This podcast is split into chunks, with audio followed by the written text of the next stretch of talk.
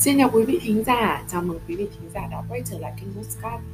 Nghe nói tiếng Việt qua câu chuyện uber, nghe nhiều hơn, học tốt hơn cùng với bánh quy và trà hoa quả của áo nhỏ hết Ngày hôm nay thì chúng mình sẽ quay trở lại với một cuốn sách khá là nổi tiếng của một tác giả Đông Nam Á đến từ Indonesia. Không biết các bạn đã đoán ra đó là cuốn sách nào chưa? Uhm, đúng vậy, không cuốn sách nào khác mà đó chính là cuốn sách Chiến binh cầu vồng ngày hôm nay thì chúng mình sẽ nói về chiến binh cầu vồng ở góc độ giáo dục đi. Bởi vì sau khi áo bông nhỏ đọc xong cuốn sách này thì áo bông nhỏ thấy rằng uh, câu chuyện nổi lên mang tính chất nổi cộm trong tác phẩm này nó sẽ liên quan đến bất bình đẳng giáo dục. Khi mà đọc cuốn sách này thì chúng ta sẽ chú ý đầu tiên đó là đến hai chữ cầu vồng đúng không nào? Cầu vồng thì vốn dĩ rất là đẹp áo bông nhỏ cũng rất thích ngắm cầu vồng.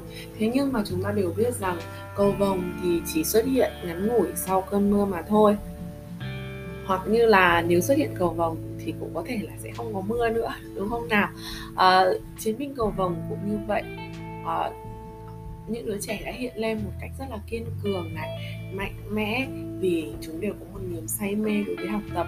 Thế nhưng mà cuối cùng những nỗ lực của chúng cũng chẳng thể thắng được hiện thực của xã hội đầy rẫy những bất bình đẳng nơi mà chúng đang sống vùng đất mang tên đảo thiếc Belitung chiến binh cầu vồng thì đã mang đến cho chúng ta một câu chuyện tương đối gần gũi đối với người đọc Việt Nam. Bởi vì sao? Khi mà mình đọc câu chuyện này thì mình thấy là nó hiện lên với một giọng văn mộc mạc này, gần gũi. Nó không có quá nhiều liên tưởng hay là hình dung từ khó hiểu. Câu chuyện đã giúp chúng ta thấy được một bức họa về cuộc sống nghèo khó cũng giống như là tinh thần học hỏi của những trẻ em nghèo trên hòn đảo giàu có của Indonesia. Đầu tiên chúng mình sẽ nói về cốt truyện trước đi. Cốt truyện uh, hiện lên trong tác phẩm chiến binh cầu vồng này là một cốt truyện đơn giản thế nhưng mà nó lại là một cốt truyện vô cùng hiện thực. Vì sao? Ông nhỏ lại nói như vậy. Đầu tiên thì chúng mình sẽ nói về bố cục. Bố cục của câu chuyện này bao gồm 48 chương được kể dưới góc nhìn của nhân vật tôi, Ika. Nội dung chính không liền mạch xoay quanh một nhân vật duy nhất mà ở mỗi chương nó lại kể về một đối tượng nhất định xoay quanh nhóm chiến binh cầu vồng của tác giả. Trong 48 chương sách dường như mạch thời gian không liền mạch cho do mỗi chương sẽ kể về những sự việc khác nhau mang tính thời điểm nhiều hơn là tính tiếp nối ờ, tuy nhiên khi mà chúng ta gộp 48 chương sách này vào với nhau thì chúng ta có thể dễ dàng nhận thấy sự liên kết nội dung rất mạnh để có thể nói lên tinh thần mà tác giả đã cài cắm ngay từ khi bắt đầu cuốn sách. Tuy có cốt truyện đơn giản nhưng chiến binh cầu vồng vẫn phản ánh lên những vấn đề nhức nhối nhất của Indonesia tại thời điểm mà câu chuyện diễn ra hoặc như đến tận bây giờ nó vẫn diễn ra ở Indonesia hoặc là ở nhiều nước khác nhau chỉ là nó thay bằng một hình thức tinh vi hơn mà thôi. Vậy thì những uh, vấn đề đó là gì? Đầu tiên đó là câu chuyện chiến binh cầu vồng. Nó đã phơi bày được cái nghèo khó của tầng lớp lao động nghèo trên một hòn đảo được cho là giàu có nhất ở Indonesia nhờ vào việc khai thác thiết. Bằng những câu chuyện về cuộc sống này của những đứa trẻ em nghèo khi mà chúng trở thành guli đi đạo gùi dừa này, đi làm ở những cái đồn điền này, hoặc là cuộc sống trong môi trường học đường của chúng, thì chúng ta đã thấy được một điều đó là hố sâu ngăn cách giàu nghèo giữa nơi được gọi là điền trang và cuộc sống của những người bản xứ.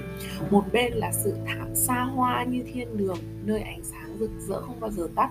Một bên thì lại là sự tăm tối mờ mịt của gia đình chạy ăn từng bữa. Hoặc những đứa trẻ phải bỏ học từ rất sớm để đi làm cung ly vì miếng ăn của gia đình. Tác giả đã rất khéo léo xây dựng sự tương phản. Cái tương phản này uh, xây dựng sự tương phản này bằng cách để cho nhân vật nghèo khó nói về sự giàu có tồn tại trong chính cái đói nghèo của họ. Uh, điều mà áo ông nói ấn tượng nhất đó là khi mà uh, những đứa trẻ này theo chân cô Mers vào miền Trang đấu tranh để giữ lại môi trường của mình. Thì cô bé Sahara còn nói với cô rằng, ồ, hóa ra thiên đường ở trong ngay chính làng mình, cô nhỉ?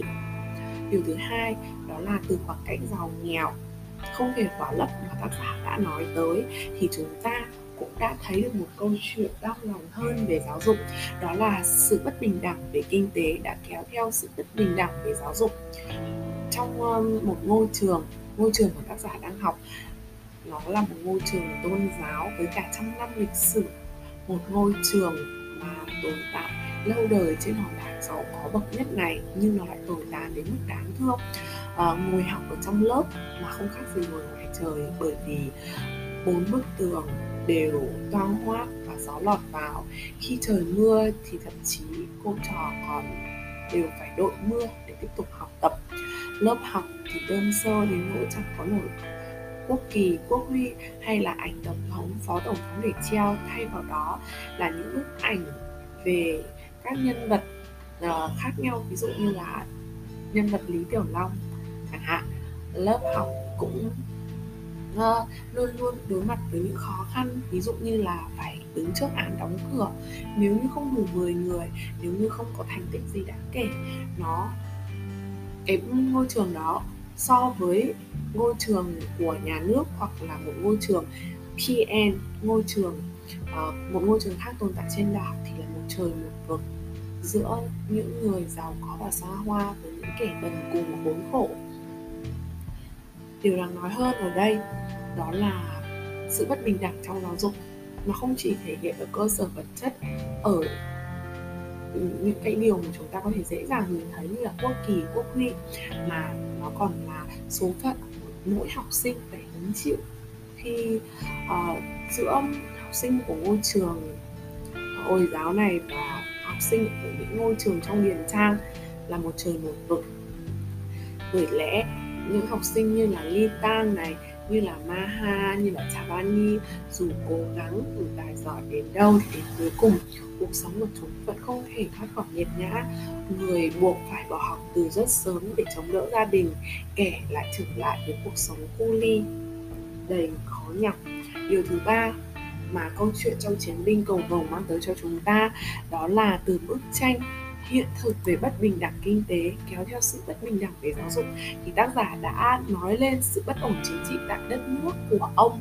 Câu chuyện này à, khi mà đến cuối cùng ở cuối cuốn sách ấy, thì nó đã lên đến đỉnh điểm và nó được miêu tả là một cuộc lật đổ đảo chính tổng thống để xây dựng một chế độ mới.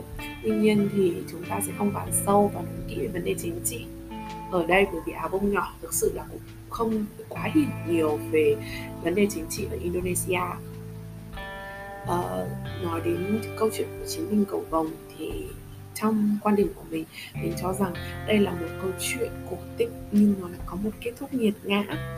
Vì sao mình nói nó là một câu chuyện cổ tích? Bởi vì khi ờ, đọc nó thì áo bông nhỏ thấy rằng ở mỗi đứa trẻ mà tác giả kể trong lớp học của mình thì chúng đều có riêng chúng có những câu chuyện riêng và ai nấy đều có những à, nét nổi bật và có những tài lẻ những thế mạnh riêng của mình. Đối với mình thì mình ấn tượng nhất với câu chuyện của Đinh Tam bởi vì cậu ấy thực sự quá tài giỏi về nghị lực. Đầu tiên thì chúng mình sẽ nói về nghị lực trước nhé. À, mỗi ngày thì dù nhà ở cách quá xa trường đến tận những 40 cây thế nhưng mà Linh Tam thì chưa từng bỏ học. Thậm chí có những ngày mà xe bị hỏng, xe đạp, cái xe đạp cọc cạch của cậu ấy bị hỏng thì cậu ấy đã lựa chọn đi đường tắt qua đầm lầy, đánh cược mạng sống của mình khi phải bơi qua cái đầm lầy đầy cá sấu để tới trường. Thế nhưng mà cậu ấy vẫn chưa từng chùn bước bởi vì cậu ấy thực sự muốn đi học. Nó là niềm ước mơ của cậu ấy, niềm mong mỏi của cả bố mẹ cậu ấy nữa nghị lực ở Linh Tang mình đánh giá là nó đã tỏa sáng hơn gấp nhiều lần. Ở cái thời điểm sau khi mà thầy Hà Văn thầy ấy, thầy hiệu trưởng của ngôi trường mất, đến cả cô mus cũng thấy suy sụp và dường như cô ấy có ý định buông xuôi nhiều lần. Bởi vì đã có những hôm cô ấy không tới lớp, có một số bạn học thì cũng bỏ đi làm cu ly vì các bạn ấy cho rằng là không còn tương lai nữa khi mà thầy hiệu trưởng đã mất, mà công ty khai thác thiết của nhà nước thì lại có ý định giật đổ ngôi trường để khai thác thiết ở đó. Thế nhưng mà Ninh Tang lại rất khác. Cậu ấy vẫn kiên trì tới lớp giúp bạn học học bài này và cậu ấy luôn luôn nói với các bạn rằng đừng bỏ học bởi vì cậu ấy muốn, cậu ấy yêu học tập và cậu ấy thực sự muốn làm điều gì đó tốt hơn cho trường học và tốt hơn cho chính cuộc đời của mình còn bây giờ thì chúng mình sẽ nói về sự thông minh nhé Linh đang hiện lên giống như là một thần đồng đích thực khi mà cậu ấy thường xuyên là người xếp thứ nhất. Hơn thế nữa trong câu chuyện dù mới chỉ là học sinh tiểu học thôi nhưng mà Linh Tang đã hiểu được vi tích phân hiểu được những cái vấn đề phức tạp liên quan đến thuyết tương đối của Einstein này à, qua vấn đề quang học quang phổ vân tròn Newton vân vân và nếu các bạn đã từng đọc qua cuốn sách ắt hẳn các bạn sẽ thấy rằng trong kỳ thi học sinh giỏi Linh tăng đã tỏa sáng đến như thế nào để giúp cho ngôi trường hồi giáo của cậu ấy có được chiếc cúp học sinh giỏi danh giá và là niềm hy vọng để giữ lại ngôi trường đó, không đứng trước nguy cơ bị xóa sổ hay như là câu chuyện về Harun, một cậu bé mắc bệnh vốn dĩ cậu ấy lớn tuổi hơn và không thể đi học. Cậu ấy có ám ảnh với con số 3 này, nhưng cậu ấy vẫn tới lớp hàng ngày với ước mơ rất là đơn giản, đó là trở thành Chavani khi lớn lên. Một cậu bạn một bé trai à, học cùng lớp. Hay như là Maha, cậu ấy là một thiên tài nghệ thuật, giúp trường đạt được một chiếc cúp nghệ thuật khác trước sự ưu tú của ngôi trường VN và cậu ấy còn là một cậu nhóc thích nghệ thuật huyền bí thích đắm chìm vào những câu chuyện tâm linh, ma quỷ, vân vân. Có thể nói câu chuyện của mỗi học sinh ở ngôi trường này đều thú vị và vay vẩy biết là đến cuối cùng, chúng đều không thoát khỏi số phận của những người nghèo. Mình thực sự đã rất xúc động, thậm chí là đã khóc khi mà đọc đến chương cuối cùng của câu chuyện này. Khi mà tác giả đã trở về quê hương và có những cuộc gặp gỡ với những người bạn của nhỏ thuộc nhóm chiến binh cầu vồng. Đầu tiên đó là Tapani cuộc gặp gỡ của nhân vật Ika chính là tác giả ấy đầy bất ngờ bởi vì lại gặp gỡ nhau trong một tình huống không ai muốn gặp. Đó là trong bệnh viện khi mà phát hiện ra Tapani đã mắc bệnh thần kinh. Với căn bệnh có tên là luyến mẫu hay như là cuộc sống của Samson à, với công việc bốc hàng thuê đầy cực nhọc là câu chuyện của A Công và Sahara khi mà chúng đã trở thành vợ chồng. Và có thể nói câu chuyện xúc động nhất mà tác giả kể đó chính là cuộc gặp gỡ của bản thân mình với Lin Tang người bạn mà buộc phải nghỉ học. Vì người cha của cậu ấy, trụ cột trong gia đình, đã mất và cậu ấy cần phải gánh trách nhiệm này trên vai. Giờ đây đã trở thành một người lái xe tải thông qua cuộc những cái cuộc gặp gỡ như vậy thì tác giả đã nói về bánh xe định mệnh xoay vần của những người nghèo khổ. Khi còn đi học cùng nhau họ đã ước mơ về một cuộc sống tốt đẹp hơn. Hy vọng con chữ có thể giúp họ thoát khỏi đói nghèo. Thế rồi chỉ vì những lý do bất khả kháng những lý do mà khiến cho cuộc sống của họ đã bị đè, đè xuống bởi cơm áo gạo tiền, biến những đứa trẻ ngây thơ ngày đó trở thành những người không khác cha mẹ chúng là bao.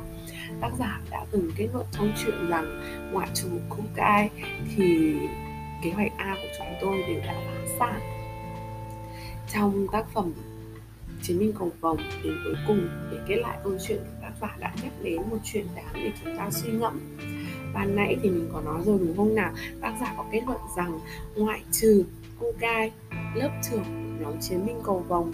Người duy nhất thành công với kế hoạch A của mình đó là trở thành một chính trị gia như nó mong muốn thì những người còn lại, đặc biệt ở những người còn lại thì đều đã không thể thực hiện kế hoạch A của mình. Đặc biệt đó là Lin Tang, người mà tất cả mọi người vốn cho rằng nó có thể trở thành một nhà toán học cống hiến cho đất nước mà giờ đây vì cuộc sống, vì định mệnh xoay vần trở thành một công nhân lái xe.